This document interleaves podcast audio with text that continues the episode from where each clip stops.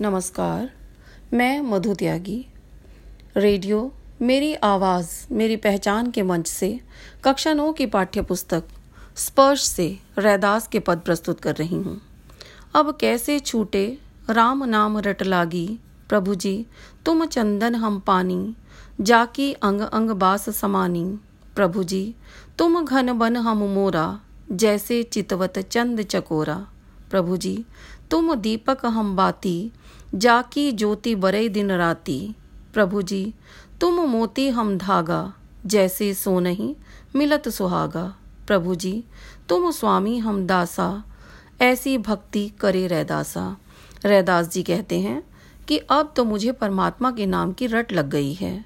अब यह आसानी से छूटने वाली नहीं। हे ईश्वर, तुम्हारा और हमारा संबंध तो चंदन और पानी की तरह है। मेरे शरीर के प्रत्येक अंग में तुम्हारी ही सुगंध व्याप्त है, हे प्रभु। तुम बादल के समान हो और मैं मोर के समान। मैं तुम्हारे सौंदर्य को निरंतर उसी प्रकार निहारता रहता हूँ, जिस प्रकार चकोर पक्षी निरंतर टकटकी लगाकर चंद्रमा की ओर देखता रहता है। हे स्वामी, मैं एक धागे की तरह हूँ और तुम मोती हो, जिस प्रकार धागे में मोती पड़ने से धागा भी धन्य हो जाता है। इसी प्रकार मैं तुम्हारे सानिध्य से धन्य हो गया हूँ। हे प्रभु, तुम्हारे संसर्ग से मैं भी उसी प्रकार चमक उठाऊं जिस प्रकार सोना सुहागे में मिलने से दीप्तिमान हो जाता है। हे प्रभु, तुम मेरे स्वामी हो और मैं तुम्हारा दास हूँ और मैं तुम्हारी भक्ति में ही लगा रहना चाहता हूँ।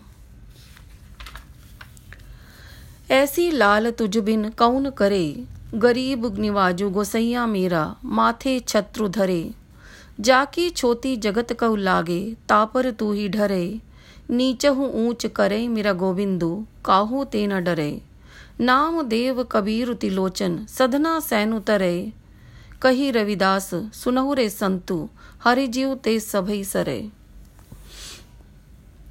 कवि कहते हैं कि, हे ईश्वर, तुम्हें छोड़कर कोई भी इतनी उदारता और कृपा नहीं दिखा सकता। मेरे ईश्वर, तुम तो गरीबों और असहायों के स्वामी हो। तुम्हारी इतनी शक्ति है कि तुम गरीबों के सिर पर भी छत्र रख सकते हो। कहने का अर्थ यह है कि तुम्हारी कृपा दृष्टि से कोई भी व्यक्ति राजा के समान छत्रधारी हो सकता है। हे ईश्वर, इस संसार में जिसके छूने मात्र से भी समाज दूर भागता है, तुम उस पर भी अपनी कृपा बरसाते हो। आप तो नीच से नीच व्यक्ति को भी बहुत ऊँचा बना देते हो। आपकी कृपा में यह बड़ी शक्ति है, तभी तो पतित से पतित व्यक्ति भी तुम्हारी कृपा से निर्भय हो जाता है। जिस व्यक्ति पर प्रभु की कृपा हो जाती है, वह किसी से भी नहीं डरता। कवि आगे कहते हैं कि, हे ईश्वर, तुम्हारी कृपा से नामदेव, कबीर, त्रिलोचन, धन्ना और सैनु जैसे लोग भी तर गए हैं। अंत में कवि कहते हैं कि हे संतों, ईश्वर की महिमा कुछ ऐसी है जिससे भक्त के सभी कार्य सिद्ध हो जाते हैं।